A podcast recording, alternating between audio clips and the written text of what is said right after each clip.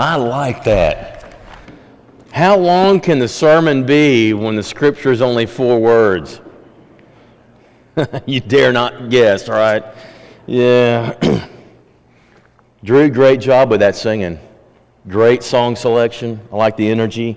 That was very well done. And that first one I'd never heard before, and I like it. That needs to be sung again.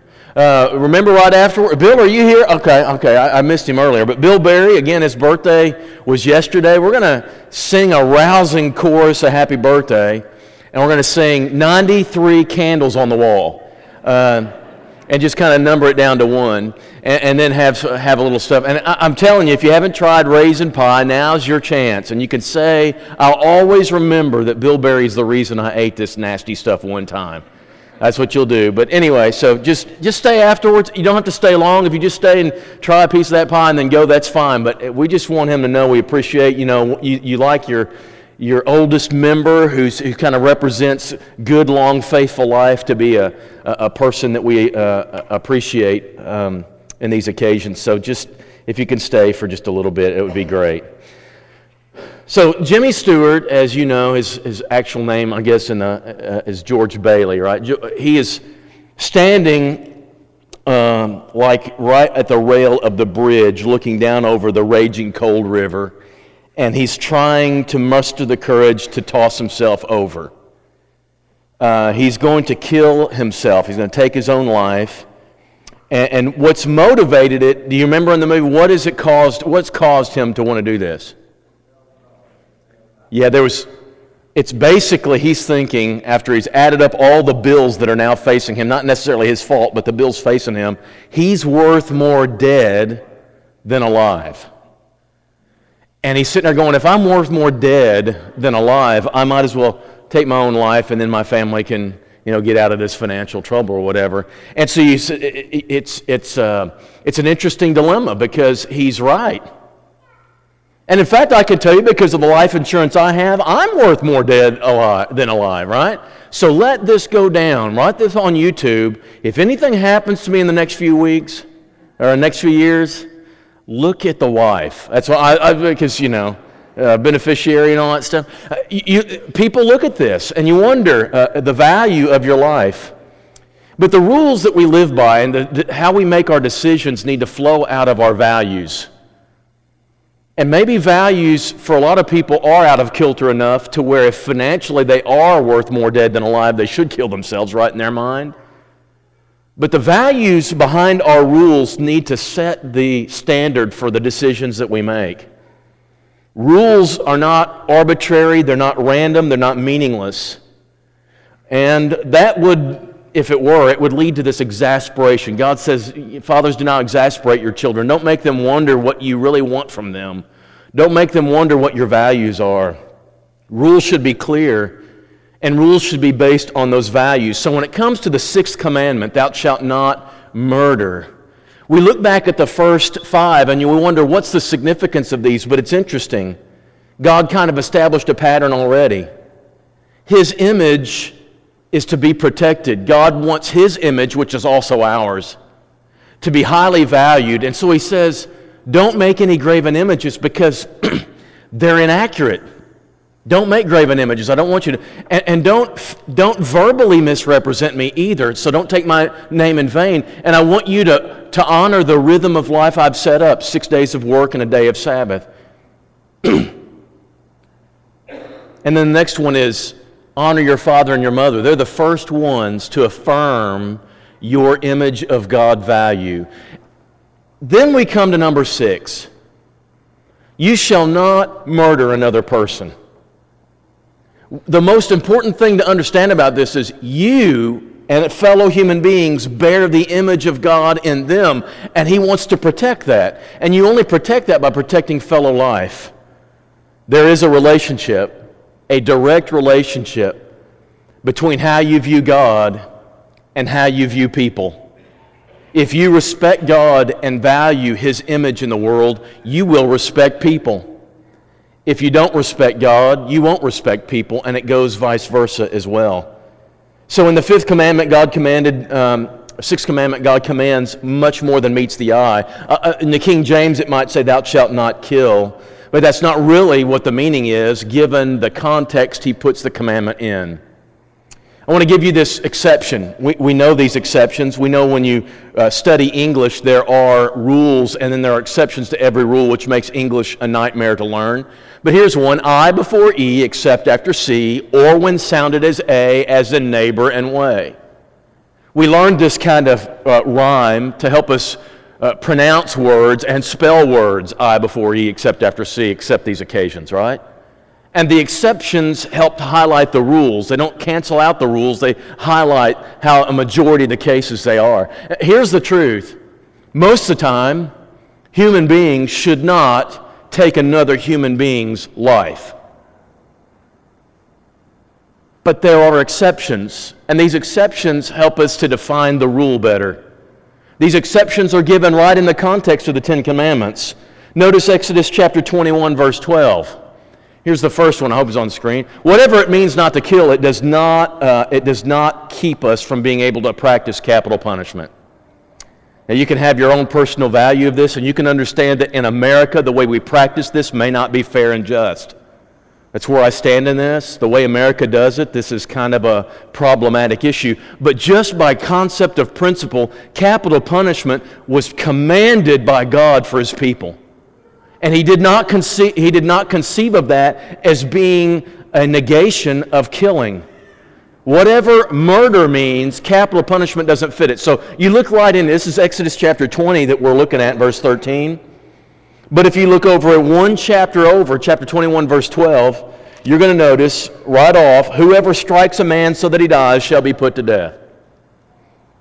If you intentionally come after a person and you take his life, your life should be taken.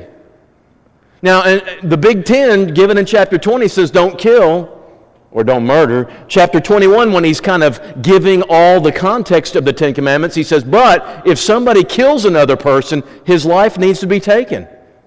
And this isn't the only one. There are so many capital offenses in Israel. Notice a person who makes a child sacrificed, Leviticus chapter 20, verse 2.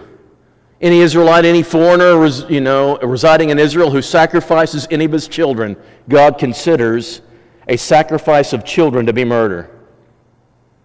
His life should be taken. If you accidentally kill somebody, but you don't make it to the city of refuge, and the next of kin kills you, it's not murder, it's considered justice. If you let an ox, in case it's a bull, you know your bull is violent, you know it can get out of hand and hurt people, but you don't put proper restraint on it, and that bull kills a neighbor. Not only does the bull die, but the person dies. Gee. Jonesboro's got something going on, pit bulls, kind of, right?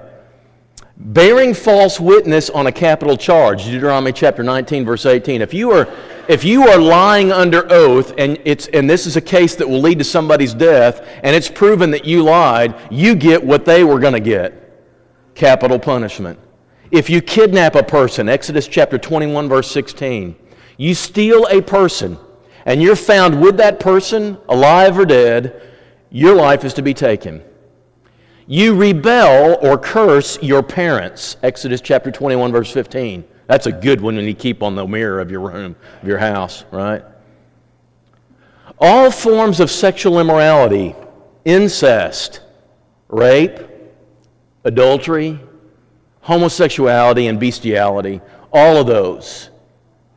You're caught doing one of those, discovered doing one of those, your life is to be taken. Witchcraft and magic, Exodus chapter 22. Idolatry, Exodus chapter 22. Blasphemy, Leviticus chapter 24. False claims to be a prophet, Deuteronomy chapter 13. And breaking the Sabbath, Exodus chapter 31. All of these, despite the fact that the Big Ten says you shall not kill, if anybody engages in those, their life is to be taken. Now pause right here and go, how does that make sense?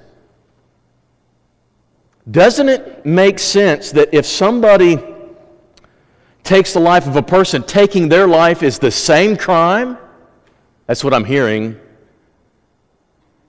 from people who oppose capital punishment. To take a person's life, even though they took another person's life, is making the same criminal offense. You're doing the same thing. These are the same people who say that if you ever spank your kids, isn't that an act of violence that's going to cause them to do violence? Well, that seems to make logical sense to human beings, but I want to take you to Genesis chapter 9. This is right after the flood, and they have now disembarked from the ark, and he's given the rainbow promise. This is before any covenants are made as far as the Old Covenant, New Covenant. Now this is a covenant with all of humanity. Genesis 9 is a universal law of God. It's not Old Testament, New Testament. It's just universal. It's humanity. He says, whoever sheds human blood, by humans shall their blood be shed. This is God's will. Now, here's the interesting thing.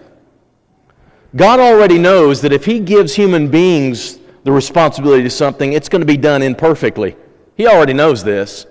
But He says, it's your job. I'm not going to enforce it, but you guys need to do this. If someone sheds blood of a human being, kills a human being, other human beings need to take their life because it's a purpose, because for this reason, because in the image of God, He made people. So a lot of people are saying, because He made us in the image of God, you can't take a life even if they took a life. But in God's words, He says, because you're made in the image of God, when you take another person's life, your life should be taken. It's the only proper penalty for the highest crime you can commit.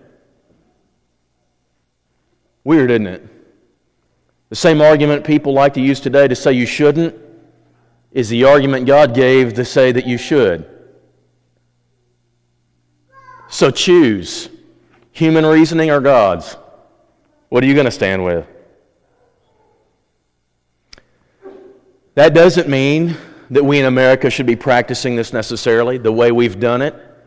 Our history of our country has not been just particularly good with doing this, but in principle, capital punishment does not violate the Sixth Commandment. It does not violate God's commandment not to murder. Whatever it means not to kill, here's the second exception. It doesn't mean that you can't protect the life of your family. Arkansans are going to love this one, especially if you're one of those who conceal and carry. In Exodus chapter 22, verse 2, if a thief is caught breaking in at night and is struck a fatal blow, the defender is not guilty of bloodshed. Whatever that is, it is not breaking the Sixth Commandment. Now, it's interesting, he says at night, I'm thinking that you can't see his intent to harm you, you can't see what he's doing, and so he threatens you, and because of that, you defend yourself or defend your family, and that person dies. It is so interesting to me that an ancient society like Israelites recognized the distinction and all these particular distinctions, but if somebody's coming in your house and you're defending your family, you're protecting the God image in your own kids, and you take that guy's life, that's not murder. Whatever that is, it's not murder. And whatever else that commandment means, thou shalt not murder, it does not include war. God many times told His people who were built on the foundation of not taking human life, you go and you fight that war and you kill every living thing in that village. The same God who gave them the law not to kill tells them to go and take life in the name of war.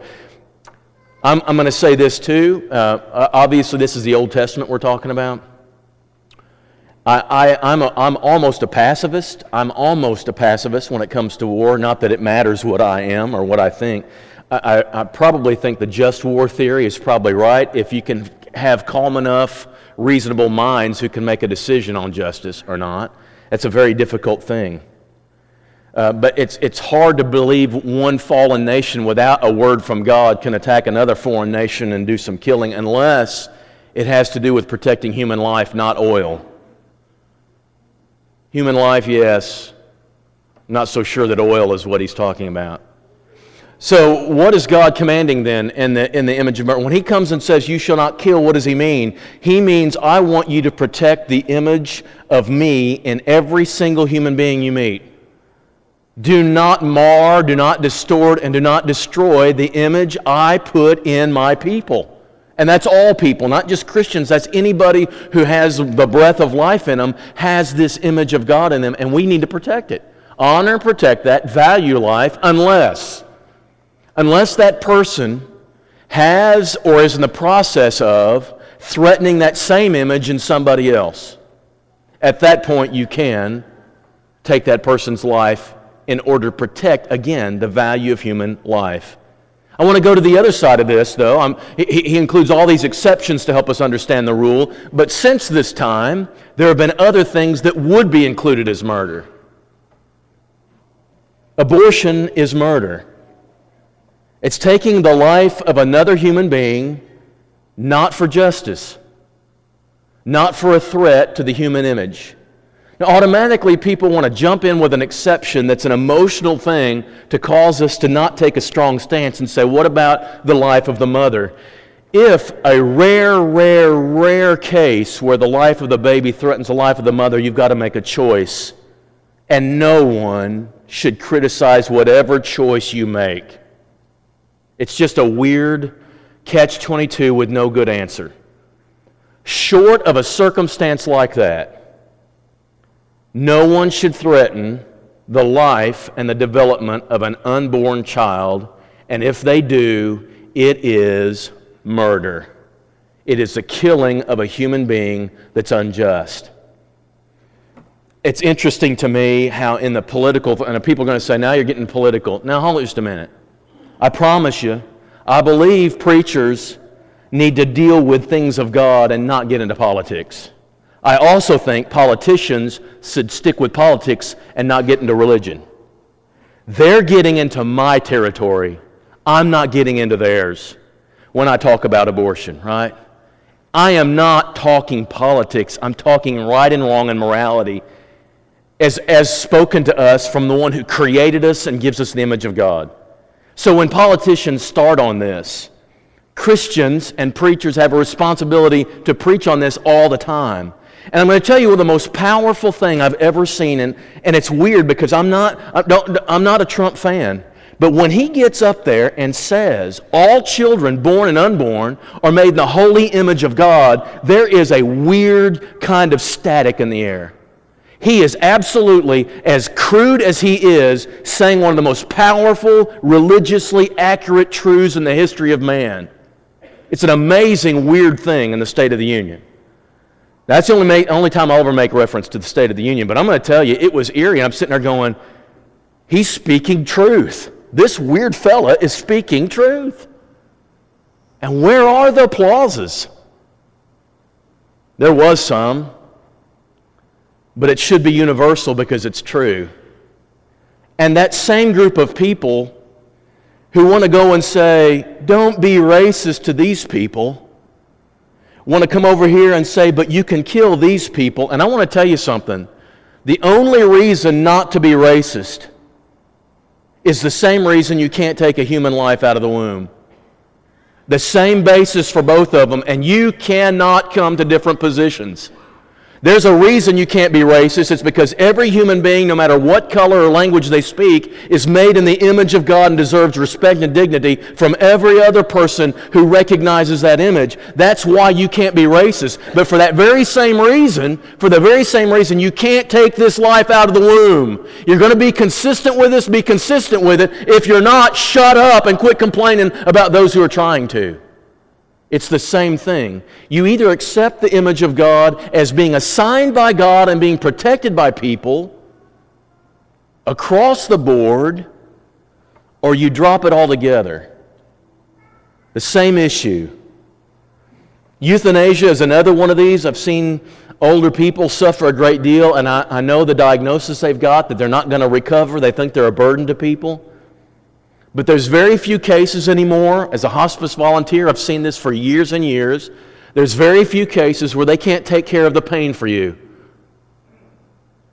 We do not ever have a right to exert something externally that leads to the early death of someone. I don't care what the reason for their dying is. We can't be in the place of God. That's not our role. We are the creation, not the creator. The creator decides the day of your birth. The creator knows the day of your death. And what we do is we do not have to go to heroic measures to keep you alive. You do not have to go to all these great lengths to keep yourself alive. No, but you cannot You cannot take something or have something be prescribed for you that will lead to your early death unnaturally.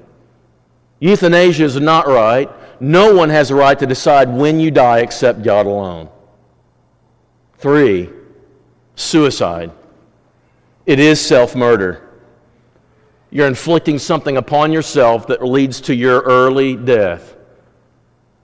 That's against the will of God in the sixth commandment. And that's against an offense against the image of God that He put in you.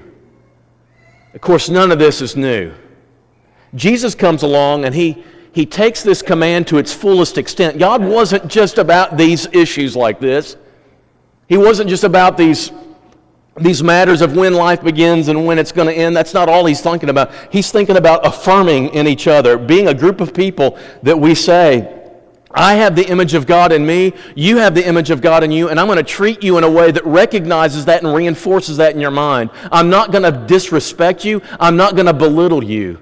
I'm not going to put you down. I'm not going to degrade you. I'm not going to do anything that causes you to question whether you're made in the image of God or not. The way I treat you is going to be with the fullest extent of dignity and respect that I can. I'm going to build up that awareness in you, and while I'm building that awareness in you, I'm reinforcing it in me. Jesus says it's not just about whether you take their life or not. It's whether you give life with your words. It's whether you respect that life and reinforce it and build it up and edify it in the minds of people and in yourself. It goes a long way. So here's the trajectory of this. First of all, God created human beings and put Himself into us. And that automatically makes us incredibly precious. Everything the Bible says about the worth and dignity of human life is grounded in the creation story. It all goes back to there. In James chapter 3, when he's talking about the words, how can you praise God with the same lips that curse man who've been made in God's likeness? Even how you talk to each other is grounded in the creation story. We do not need to give up the creation story now. We live in a time where everybody's debating about whether it really is true, whether it really matters or not, or whether evolution is true. This is not a time for the church to start playing around with whether Genesis 1 and 2 is true or not. Genesis 1 and 2 is true. It is how we came to be, and it instills in us every bit of value. And if we compromise on this chapter, we will compromise on the very bedrock of who we are as people. We will lead to our own demise if we give up Genesis 1 and 2. In church, we don't need to do that. Pound the pulpit as often as you can. We keep Genesis 1 and 2. It is the most important of all of Scripture, it seems to me, setting the basis of who God is and who you are and who you're not. Genesis 1 and 2. Created by God for the intent of living our lives bearing His image. He appointed for man once to die, once to live, once to die, and after that face judgment. Secondly, God sets up laws to protect it. God, first of all, put it in us. It's His idea. It's His way. And then He puts laws like thou shalt not kill. He puts these laws into effect to protect it. He wants to make sure that there's nobody who comes along who thinks we can just randomly decide a certain race of people or a certain kind of strength of people or age of people needs to die. No one can choose that. God just put this law and says you can't kill. And then God intended for us, thirdly, to contribute positively into the lives of other people, making them know that they are God's image. And then finally, He leaves it up to human society, but He wants human society to protect this value of His. He wants society to be built upon the sanctity of human life. And if you want to see, you see these cultures, you hear it on the news, where human life is of such low value. They'll go around, they'll kill each other randomly, and nobody seems to care much. It doesn't seem to matter much. There's no justice. There's no trying to hunt down the perpetrators. It's just their life. Cultures in the world have been destroying this truth for a long time, and there are peoples who live without the respect of human life in their culture. Right now, America still has it. But we better be awful careful. We can take a few steps that would cause us to start thinking that there's some people who don't have it. I cannot pick and choose, and nor can you, the people who have value and the people who don't. We are not in that spot. God created all people in the same way, and we are to enforce it in everybody. We don't get that option, and society better not start. God never intended that. Stewart was on that bridge looking down, trying to decide, and he was making a financial decision. But your life is not a financial decision. The values that guide your life and whether it's worth living or not are not financial decisions. It's about truth. It's about who you really are. And God spoke to this thousands of years ago. And in fact, He said, let this be the first thing I tell you. Genesis 1 and 2. Let this be the first thing I tell you. You are made in my image and you have value. And don't you let anybody cause you to question that. And don't you treat somebody like they don't. And so when he's standing on that bridge, ultimately, I don't know if this is what he thought. You know, everything's got resolved and all that. But when you're standing on that bridge, I want you to remember this. I don't care what financially is going on or emotionally is going on. Here is the truth. You are made in God's image. Your life is precious. You reflect your Creator, and nothing needs to distort that except when He decides you take your last breath and walk away from the bridge. That's the right answer. God was so serious about us, He put His image on us. There's no stamp that could say you're more important than that. If He cared enough to do that, we dare not change it, alter it, or lessen it in our own minds or anybody else's. May God help us to share this perspective of ourselves and this belief about all of humanity. And may God never let us get to a point where this is left behind. It would be an awful existence.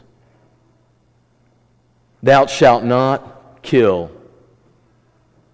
Thou hast been made in the image of God. Now live like it. If for whatever reason you stand in need of repentance or conversion this night, this is available, as every time we're together it is. At any time, and even when we're not together, it's available. But if you want to give your life over to the Lord and make a spiritual beginning, a spiritual birth, not just a physical one, this evening's a great time to do it, to come and say the name of Christ and to confess your sin and be immersed, be ushered into a whole new life existence with Him as Lord. That's available as we stand and as we sing.